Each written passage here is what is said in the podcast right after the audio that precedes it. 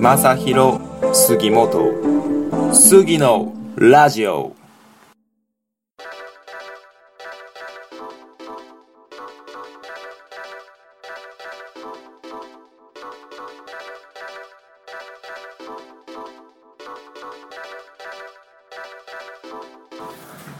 はい、こんばんは、杉のラジオ、今夜も始まりました。今回は情報発信についての講座を開いていこうと思います。情報を発信する7つのメリットについてお送りしていきますので、今夜もよろしくお願いします。で、まず、そもそも私がこうやって、情報発信を始めた理由なんですけど、やっぱその熊本が、結構好きで、もっと熊本のことをね、いろんな人に知ってもらいたいなっていう思いがあって、こうやって情報発信を始めたんですけど、やっぱもっとねこう熊本を活性化させて、そしてもう熊本のみんなでこう楽しく暮らしていきたいなっていう思いでこうやって情報発信をやっております。で、もともと自分が旅行パンフレット制作会社で、パンフレットを作っていたのもあって、熊本のメディアを作ってみたいなっていうのがもともと思ってて、で、転職するときに、そういった会社に入ろうかなっていうことも考えたんですけど、自分がちょっと興味あった会社の、社長さんに、元社長の方にをされてた方に会いに行った時に、いろいろお話を聞いて、そこでちょっと考え方が変わって、じゃあもう自分で作ってしまえと思って、こうやって、YouTube だったりブログだったり SNS を使って今情報を、発信しているわけです。で、その本題に入りますと、情報発信を始めて、自分が、こうやって発信していって感じたこととか、いろいろ調べて分かったことを、7つメリット挙げますと、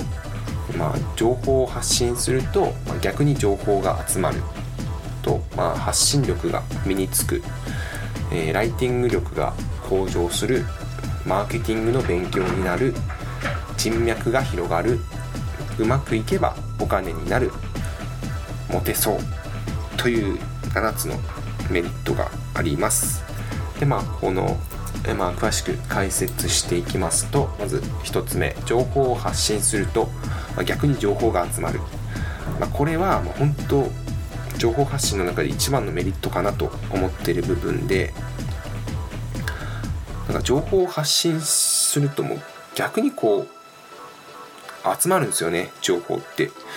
これはもう本当自分が初めて見て一番最初に感じたことなんですけど、これは本当びっくりしましたね。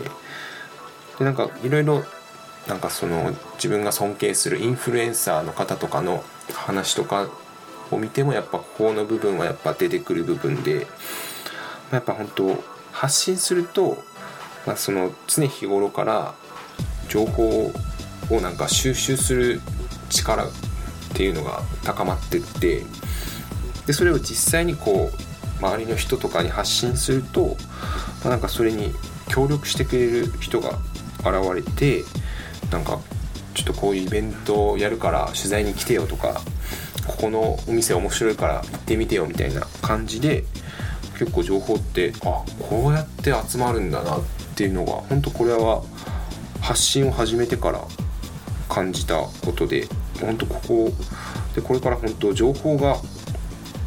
あると、やっぱねいろいろ強みになると思うので、ここは本当かなり強い部分かなと思います。で、2つ目が発信力が身につくんですよね。やっぱ情報ってただ自分の中に溜め込んでても、それでもいいんですけど、実際にこう世に出すってなると、やっぱ人に伝えるのって結構もう難しいんじゃないですか。ただ言っても伝わらない部分があるので、どうやったらこううまく伝わるんだろうみたいなやっぱ今までは自分も本当情報を受け取る側だったんであれなんですけど、こうやって実際に発信側に立つともうそこの発信力っていうのが本当どんどん向上していくので、自分も最初このブログ SNS と今 YouTube とかやってるんで、そこでかなり試行錯誤の末こうどんどん、自分はまだまだ本当発展途上ではあるんですけど、もっと発信力つけたいなと思うので、これからも頑張っていきたいなと思ってます。で次に3つ目、ライティング力が向上する。これも結構ライティング系はブログとか SNS のあれにはなるんですけど、やっぱ文章っ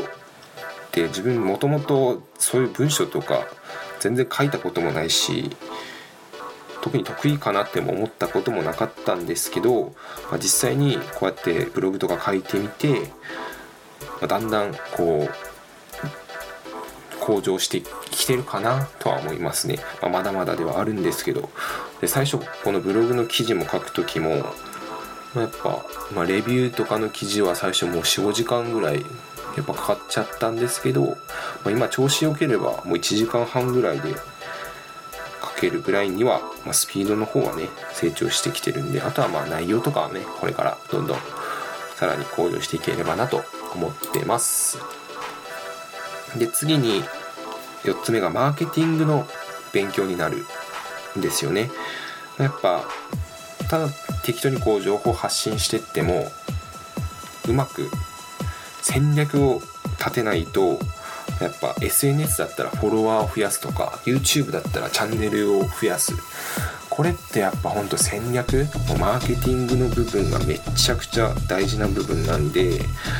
そこをもう考えるような思考にだんだんなっていくんで、イコールマーケティングの勉強になっていくってな感じでして、自分は実際に今の仕事もマーケティングなんで、そこにもやっぱ絡んでくるんで、このマーケティングは本当もっと勉強していかなきゃいけないなっていう部分でもあるし、やっぱどの分野でもマーケティングってやっぱ大事な部分だと思うので、ここもかなりいいかなと思ってます。で次に5つ目、人脈が広がるですよね。情報発信を続けていると、やっぱ情報発信のためにいろんなとこにね、その今は自分は熊本の写真スポットの紹介のためにいろいろ回ってるんですけど、そこで取材に行ったところで、取材したところの人とつながったり、あとはその勉強のためにセミナーとか行くんで、そこでこういった風に情報発信してますよっていうと、やっぱ覚えてもらえるんですよね。なんか自分を名乗る時にそれが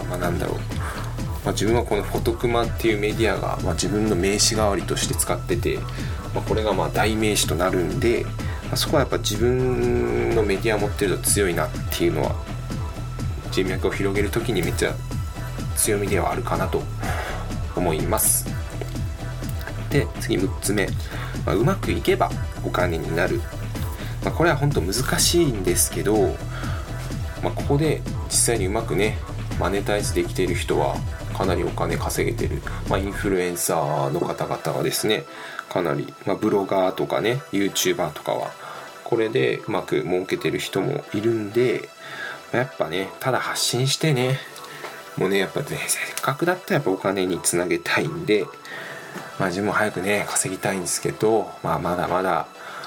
とりあえずは今は本当コンテンツのね量を増やしていかんことには難しいんで、これからもどんどん増やしていこうと思います。で7つ目、これはモテそうだなっていう、先ほどから何回も言ってるインフルエンサーって呼ばれる今流行りのインフルエンサーっていう人たちは、やっぱこの発信者ってめっちゃかっこよく見えますよね。魅力的権威性が高まるっていうんですかね。こういうのは人としての価値がやっぱね高いじゃないですか、情報発信者って、そこでやっぱ魅力的なオーラも放つようになるし、もうかっこいいなってなるんで、そこで、モテそうだなっていう感じです。はい。で、こんな感じになるんですけど、これはもう本当自分が情報発信を始めて感じたことで、本当お金にはなってないんですけど、それでもお金にならなくてもそれ以外の部分でかなりメリットはあるかなと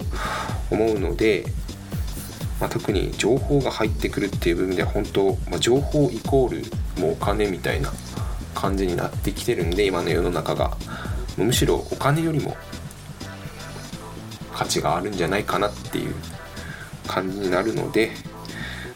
これからもこうやって情報を発信していこうかなと思います。で、一緒に熊本を盛り上げてくれる仲間も募集中ですので、ぜひ一緒に熊本を盛り上げていきましょう。てな感じで、本日はこんなところで終わりたいと思います。最後までご視聴いただきありがとうございます。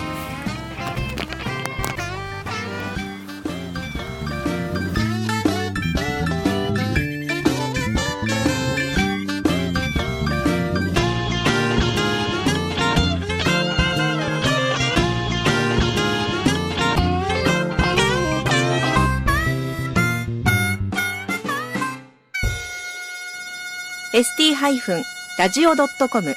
ショートトラックラジオ